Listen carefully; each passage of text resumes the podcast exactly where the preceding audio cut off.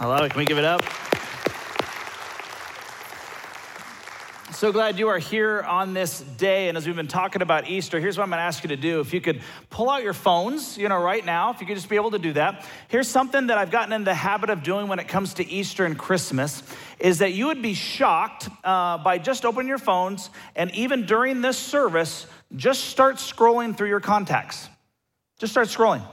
And all of a sudden, I'm just telling you, this just happens time and time and time again. You start scrolling, you're like, oh yeah, and when you see that, oh yeah, person, I want you to click on that person's name, even during the service, watch it online, do the same thing, pull out your phones. And as you see that, oh yeah, I haven't mentioned or I haven't reached out or I want to connect with that person, is just send them a text message, just simply saying, I want to invite you to come to Easter with me. So if you could just do that, you know, right now, doing that during the service, as you're just kind of scrolling through your contacts, it's just amazing how God leads you, uh, um, whether you're watching online or in the room, to the right people that He wants to have you invite for services. You know, and, and speaking of which, you know, um, uh, as we have so many services that are taking place, uh, I want to encourage those of you go where your friends go. Obviously, wherever they can make it, whatever egg hunt they can make it to, that's where you want to attend as well. But if you have a choice, in order to make room for other people, uh, I would encourage many of you uh, to come on a Saturday, uh, to come on a Thursday, you know, or to come the last service on Sunday. You know, th- those would be kind of the options. If you were like to boil it down, Saturday or last service on Sunday would be great. Yes, services start for Easter on Thursday. That's our first one, and we're excited to be able to kick that off this coming week. And so, with that being said, we are in week five of our influencer series. Jesus is the greatest influencer ever lived, and he wants to influence our lives so that we can influence those around us for him and for his glory. And he tends to reveal himself through this book of John. It's, happened, it's one of the four gospels Matthew, Mark, Luke, and John, which is the life of Jesus Christ in our New Testaments of our Bible. And what, he, what, he, what Jesus tends to do is he describes himself by using metaphors. And he tells people who he is by describing these metaphors. So, so far we have covered where Jesus has said, I am the bread of life. Then we talked about I am the light of the world, or I am the good shepherd. And then last week we learned that Jesus said, I am the way, the truth, and the life. And Steve brought that message. Didn't Steve do a great job, you know, last week? Can we just give it up, you know? Love, love, love that man's heart, if you had a chance to know it, I just love serving, you know, alongside, you know, a man of God like Steve Allen, who cares not only, you know, for Jesus, but he cares for his truth, both here as, as well as around the world. So with this subject, we only got two left, including today. Uh, let's start with this. And it's gonna sound kind of funny, but answer this question. Do you want to know how to see your prayers answered experience joy regardless of circumstance, and to have a fulfilled life? Raise your hands, put it in the chat if that's you. Okay, now I know this sounds like an infomercial. It sounds a little bit too good to be true, especially in a day and age where people are trying to just get you to click on the title just to be interested. But we're going to see from Jesus' mouth, from God's word, that these three things are offered to us if we do something. If we do something. And so, with that being said, uh, I don't know how many of you guys like grapes as a fruit or wine that gets produced from grapes as a fruit. Now, don't get mad at me. I'm talking about alcohol in church. Jesus turned water into wine, so you can bring it up with him. So, grapes are one of the most widely grown fruit in all the world. Uh, uh they've been cultivated as far back, uh, uh, history has told us, of, of ancient Egypt, 2,500 years uh, before the birth of Jesus Christ. Uh, in Israel, and during Jesus' day, there were grapevines everywhere. Uh, the grapevine to Israel uh, is an important symbol. It's part of its national emblem, and it's actually depicted on its coins, on their coins. Uh, grapes, according to Israel, represent the nation's fruitfulness. In Jesus' time, there was actually a golden grapevine that hung over the entrance of the Jewish temple into Jerusalem, which you can see behind me now. So you can see how important that grapevine was established. It, it, it uh, communicated the idea that Israel was God's vine, and the vine was recognized also as a symbol of the coming Messiah, the one who would bring all things right between God and man. So Jesus, picture this, is in the upper room with his disciples, and he says these words because they know the history, they know the importance of God's connection with Israel as the vine is connection, that he says these, this phrase in John 15, 1. I am the true grapevine, and my father is the gardener. My father is the gardener. So, what Jesus is going to unfold, and what he's saying is that he is the vine, and you and I are the branches. Now, we need to back up and help us understand, because most of us don't live in an agricultural, we don't have a lot of farms, and, and uh, I don't know if any of us actually have uh, um, grapes and, and, and vines in our backyards. You know, it's not known much in these parts. You know, go to Nampa, go to some other places, you know, as well. But uh, Jesus tells us that a vine's purpose is to provide life and it's to provide fruit to the branches. That's a vine's purpose. The vine's purpose, a healthy vine, is going to bring life and it's going to bring fruit. So, what Jesus is illustrating, as he said in other passages, is that he says, I, Jesus, am here to provide you not just life eternally, but abundant life here on earth. He says this in John chapter 10, verse 10. My purpose is to give them a rich and satisfying life. That's what Jesus wants to provide for us. Now, fruit biblically has a couple different illustrations, a couple different examples of what fruit represents. Uh, probably the most common one is fruit is an expression. It represents, if you're a follower of Jesus, what it likes, what it looks like to represent Him what it looks like to live out of a relationship with Him, that this is the fruit that should come from our lives.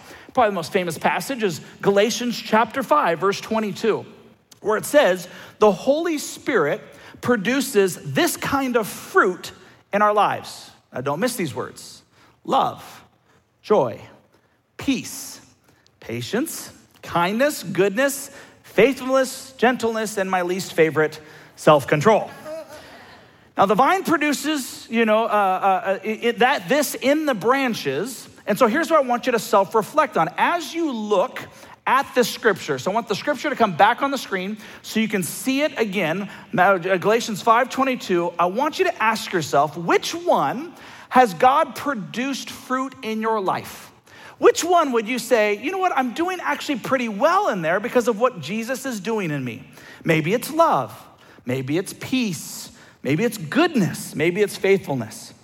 Now, secondly, I want you to process which one do you might need to bear some more fruit in? Which one do you might need to, to allow God's Spirit to work in to reveal what He wants to do to produce this fruit in your life? Maybe it's patience. Maybe it's faithfulness. Maybe it's self control, which all of us always love. See, what it looks like when we're connected to the vine, you know, is an example for us to say that's what we want in our lives. That's what we want to experience. That's what we want. Now, here's the cool and crazy part you can't work hard enough on your own to have these things happen in your life, right? You, can't uh, just say, I'm gonna just try harder at patience. You will reach a ceiling very quickly. I will try harder at goodness. I will put more effort and I'm gonna produce this fruit in my life. That's not what the Bible says. The Bible says it's the Holy Spirit's job that produces these things in our lives. So it's not a, mount, it's not a matter of effort there is a secret that Jesus is going to give us so that we can experience this fruit in our lives, which I'll get to in just a few moments. Now, Galatians also tells us what it looks like to exhibit other kind of fruit. If you're not experiencing this fruit, there is other kind of fruits that take place in our lives that are not so nice and that are pretty self-destructive and hurt other people as well. In Galatians chapter 5 verse 19, just a couple of verses earlier, it says when you follow the desires of your sinful nature, the results, the fruit are very is very clear. Sexual immorality, impurity, lustful pleasures, idolatry, sorcery, hostility, and you might be saying, "Okay, I'm doing okay in there." Just keep going with the list. Quarreling, jealousy, outbursts of anger, selfish ambition, dissension, division, envy, drunkenness, wild parties, etc. That's what he says. Or all the other sins that are kind of like these as well. Let me tell you again, as I have before, that anyone living that sort of life will not inherit the kingdom of God. Now, I'm not talking about moments of these things. We're talking about fruit. We're not talking about, you know, a bad moment or a bad day. All of us make sinful mistakes. We all do. So sh- someone shouldn't be put into one of these categories just because they do or say something one time. For example, Will Smith made a bad mistake in front of millions of people at the Oscars when he slapped Chris Rock and then said some things to him from his seat. I don't know Will Smith. I don't know, but I would hope that that is inconsistent of his character. He had a moment and he lost it. Have you ever had a moment and lost it? And if the only part that other people saw was how you behaved or said or reacted in that moment was defined you, we don't want to be labeled as such. And good thing is, in the kingdom of God, He doesn't do what we as humans do and put something that we have done and label that for the rest of our lives. That's one of the greatest things about connecting to Jesus. Now, fruit is represented in our character, it's represented in our hearts, it's represented in our attitude and behavior from the inside out. Now, secondly, fruit in and of itself it represents this idea, this inherent you know, uh, uh, uh, connection of multiplication or reproduction. Virtually every piece of fruit has seeds within it. Seeds are meant to reproduce more fruit. In fact, those of you know the Bible, you might remember back at the very beginning in Genesis chapter 1, God uses this phrase. Then he blessed them and said, Be fruitful and multiply, fill the earth and govern it. You know, so as followers of Jesus, what this means is fruit is representative of us expanding this to other people, of us specifically representing Christ by reaching other people for Jesus. And the result of spiritual fruitfulness is that God is glorified, we grow, others come to Christ, and this is the ultimate fruitfulness for us as children of God. So that just kind of gives you a, a background of what we're about to jump into. Now, there's some roles, there's some jobs that Jesus is going to unfold, and he's already unfolded the first one. The Father's job, who's the gardener, is to make our lives full and to make them as fruitful as possible. That's his job. Here's what the Father will do John 15, verse 2, Jesus says, He, the Father, cuts off every branch of mine that doesn't produce fruit, and he prunes the branches that do bear fruit so they will produce even more. So, what we learn is that the Father actually cuts out dead things in our lives. That's part of his job. And I wonder if you can think for just a second do you have some things in your life that are killing you in your relationship with God? That are killing you in your relationship with other people that just need to be cut out. For some of you, that might be a really unhealthy relationship. For others, it might be selfishness, it could be pride. What are some dead things that are sucking out the energy that need to be cut out completely of our lives so that we can experience the fruit that God wants to see in our lives? Because I promise you, if you're a follower of Christ, He loves us so much, He's gonna do some cutting. And not only will He do that, He will actually do some pruning as well. He do some pruning. Now, in Hebrews chapter 12, it says this And have you forgotten the encouraging words God spoke to you as his children? He said, My child, don't make light of the Lord's discipline and don't give up when he corrects you. For the Lord disciplines those he loves and he punishes each one as he accepts as a child. You see, the Father prunes fruitful areas to become even more fruitful. Man, I don't like this verse. If you really think about this, think about this. God wants to prune areas of your life that are actually being fruitful and according to how we just described fruitfulness. He wants to prune. Now, let me just tell you pruning is not a fun experience, it's not pleasant. But what's interesting is that some of us, God is going to call to go deeper in relationship with Him, to go deeper in reaching more people for Him, and it's going to cost us something. It's going to challenge us to go deeper, and oftentimes it's going to cause some short term, maybe long term pain. Let me give you some examples. Some of you may have the gift of empathy, that God is using that in your life and it's bearing fruit. But God may lead you then in some additional loss and pain in your life so that you can be even more empathetic in the future. God might have you, if you're a leader, for example, God might have you go through some hard and painful leadership experiences in your business, in your home, and in your work, not because He doesn't love you, but because He knows by going through some hard things and the other side of the pruning season, you're going to bear more fruit in relationship with Him and in reaching out to other people. I've seen this in my life. I am not the same pastor that I was when I was 20 years of age. And many experiences, not great ones, but good ones as I look back on them, took place because God was doing some pruning in me that He needed to do so that I could continue to be more effective for Him, both in the fruit of the Spirit, but also in helping to reach and disciple other people for Him. God uses that in our lives. So, our job, if that's the Father's job and His role, that means our job is simply this remain connected to Jesus. That's it. Our one and only job is to remain connected to Jesus. Here's the way Jesus says it Remain in me, and I will remain in you.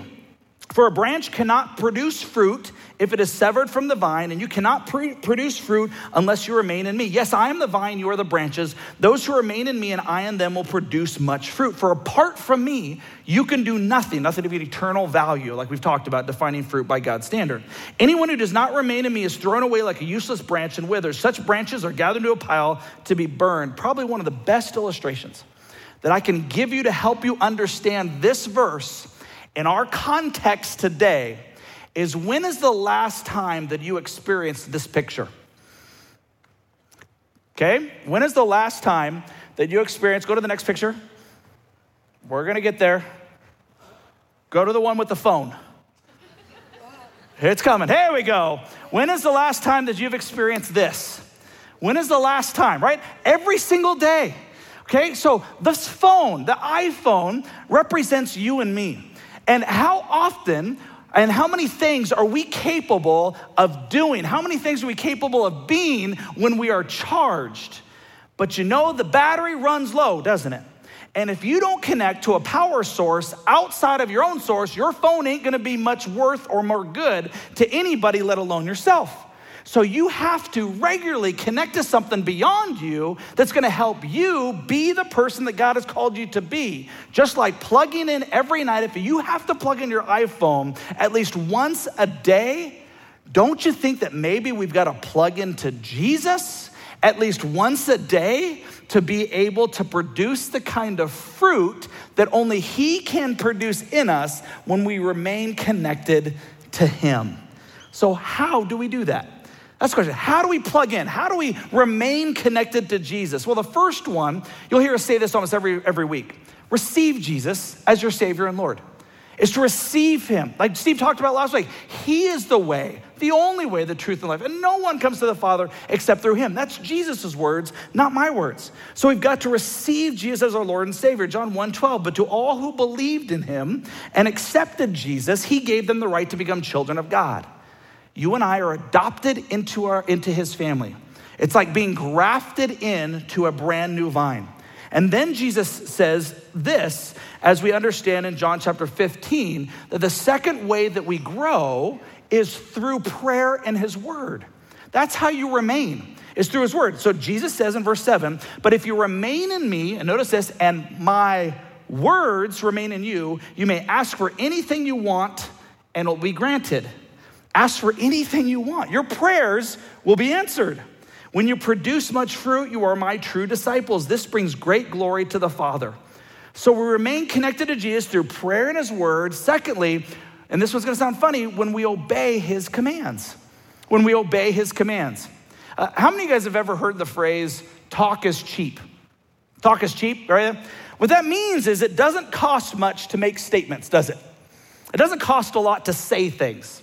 Uh, I don't know about you, but uh, when it comes to people, you know, I'm more of a show me person than a tell me person. Maybe that's like you as well. Don't just tell me you're a great worker, Show me you're a great worker. Don't just tell me you're a person of integrity. Show me you're a person of integrity. Don't just tell me you're a good friend. Show me that you're a good friend. Don't just tell me you love me. Show me that you love me. Jesus is a show me type of person as well. Because he says in the very next verse, I have loved you even as the Father has loved me. Remain in my love. When you obey my commandments, not when you know my commandments, not when you share my commandments, not when you tell people about my commandments, but when you obey my commandments, guess what? You remain in my love, just as I obey my Father's commandments and remain in his love. You are my friends if you do what I command.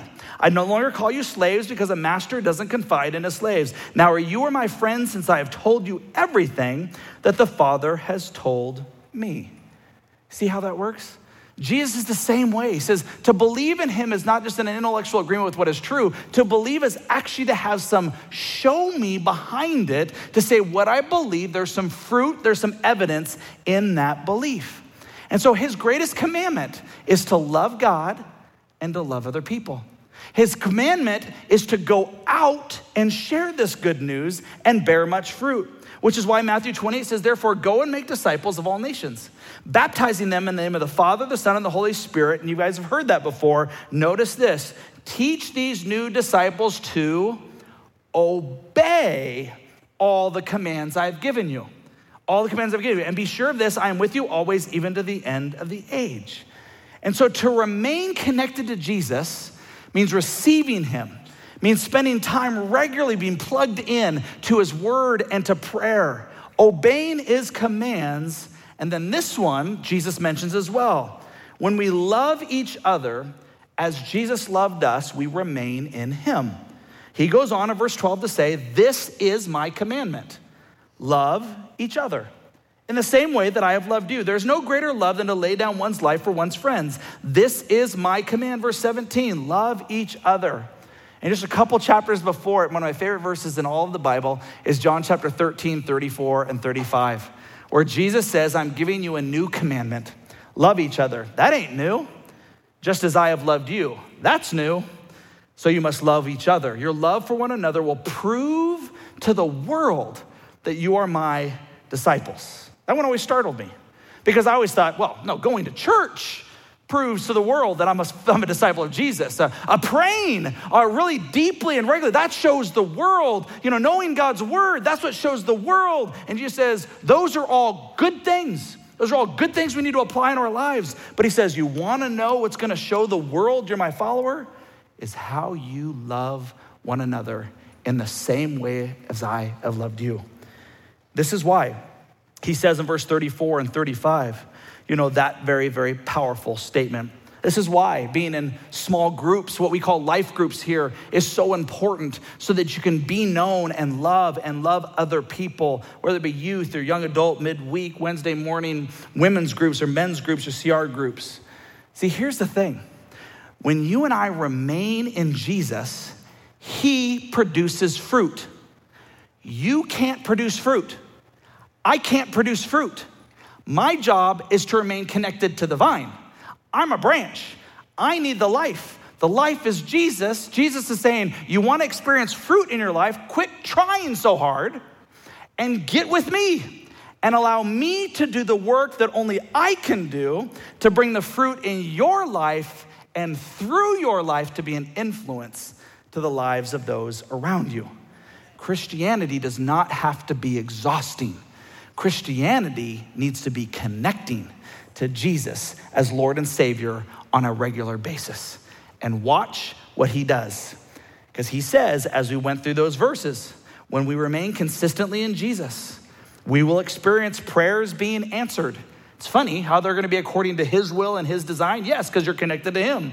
We're going to experience joy overflowing. It doesn't mean happiness all the time, this euphoric. Joy is having an inner peace and connection with Jesus beyond circumstance that can keep you steady in the midst of it all and a fruitful, God honoring life. You want all that? I do. What do we need to do? Our job? Remain connected to Jesus. Now, here's what's weird I stink at it sometimes.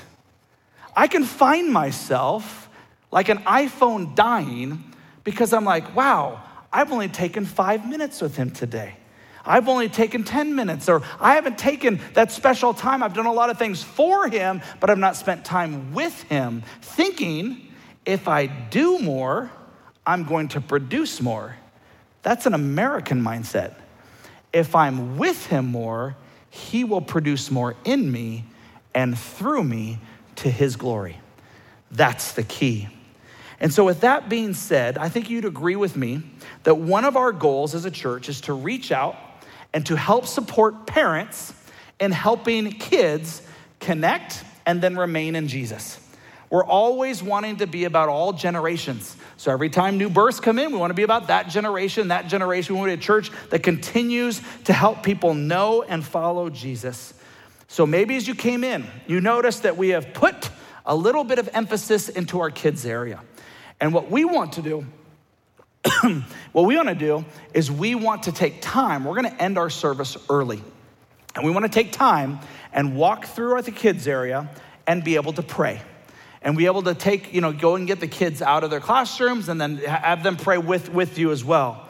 So we want to welcome, we want to welcome people to our VRL Kids Backyard Adventures.